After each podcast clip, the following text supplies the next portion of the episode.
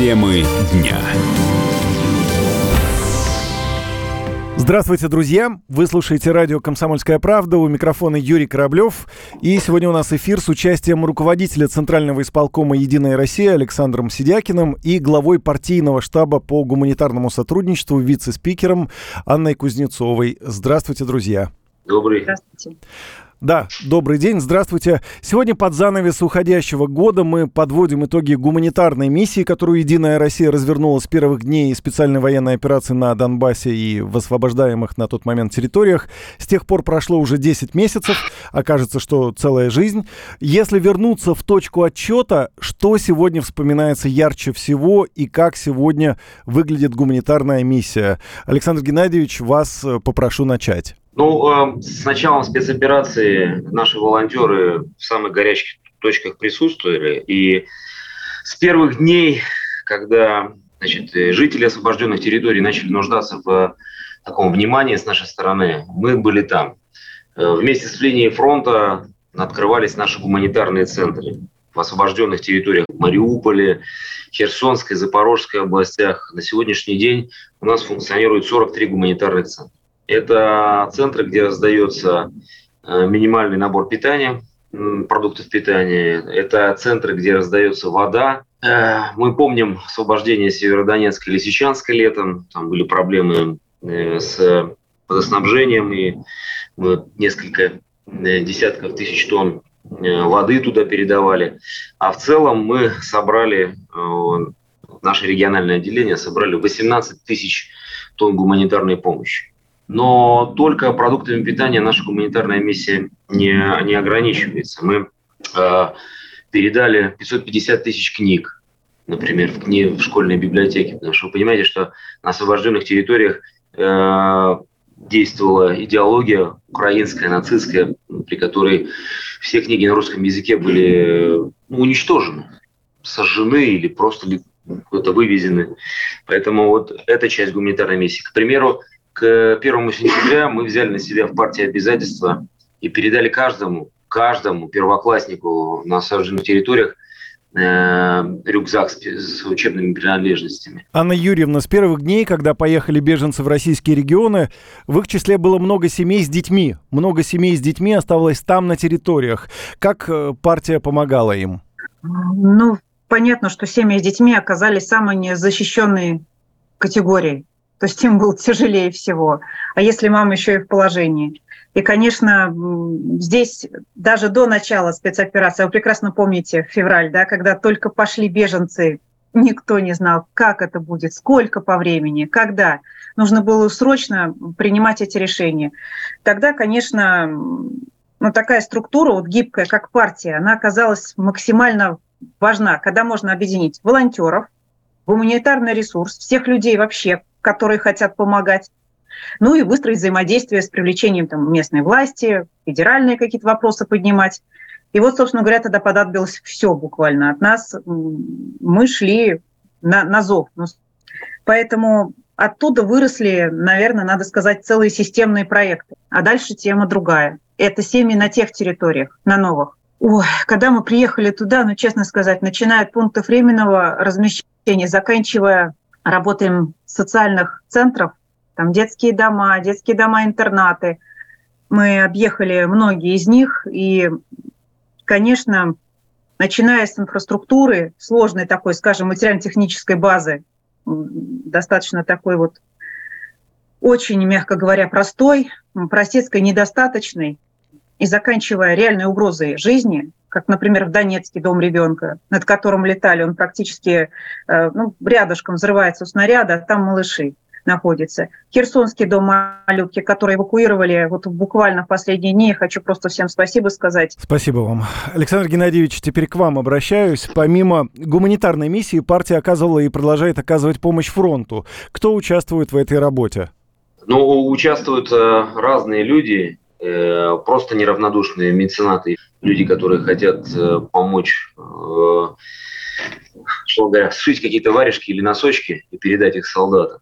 А есть бизнесмены, которые которым не безразлично то, что происходит там, в зоне специальной военной операции, поэтому кто-то помогает день, деньгами. Мы уже на миллиард четыреста миллионов собрали таких денежных пожертвований, и на эти деньги системно помогаем воздушно-десантным войскам и отдельным подразделениям Донецкой народной милиции. Это, как правило, э, различные коптеры, матриксы, мавики, э, иваны, это тепловизоры, это э, разные устройства, позволяющие осуществлять эффективно разведку и значит, контрразведку. Это одежда специальная, которая нужна бойцам Понятно, что есть обеспечение, которое идет по линии Министерства обороны, но есть вопросы, которыми, э, с которыми к нам обращаются вот эти подразделения. Э, мы совсем недавно, вот Анна Юрьевна э, была свидетелем этих событий, 1 декабря, в день рождения нашей партии, мы пригласили сюда, к нам в центральный исполком, тех людей, которые разным способом помогали армии. Это ведь не, не... То есть люди, которые хотят быть сопричастными к победе, люди, которые хотят гордиться своей страной, э, это же люди разного достатка. Вот кто-то может перечислить э, в фонд партии там, 20 миллионов, мы на них купим коптеры, а кто-то варежки пошить. И мы вот этих людей собрали. Это эмоционально очень красивые люди. Люди, которые хотят помочь фронту, Э, им всегда проще прийти туда, где они знают. Они, они, они, они знают, что есть вывеска «Единая Россия», они знают, что они сюда принесут что-то, и это дойдет до фронта. Обращаюсь теперь к Анне Юрьевне. Штаб по, по гуманитарному сотрудничеству, который вы возглавляете, помимо прочего, оказывает поддержку раненым в госпиталях. Расскажите, что это за помощь и э, могут ли какие-то ну, посторонние люди в этом участвовать?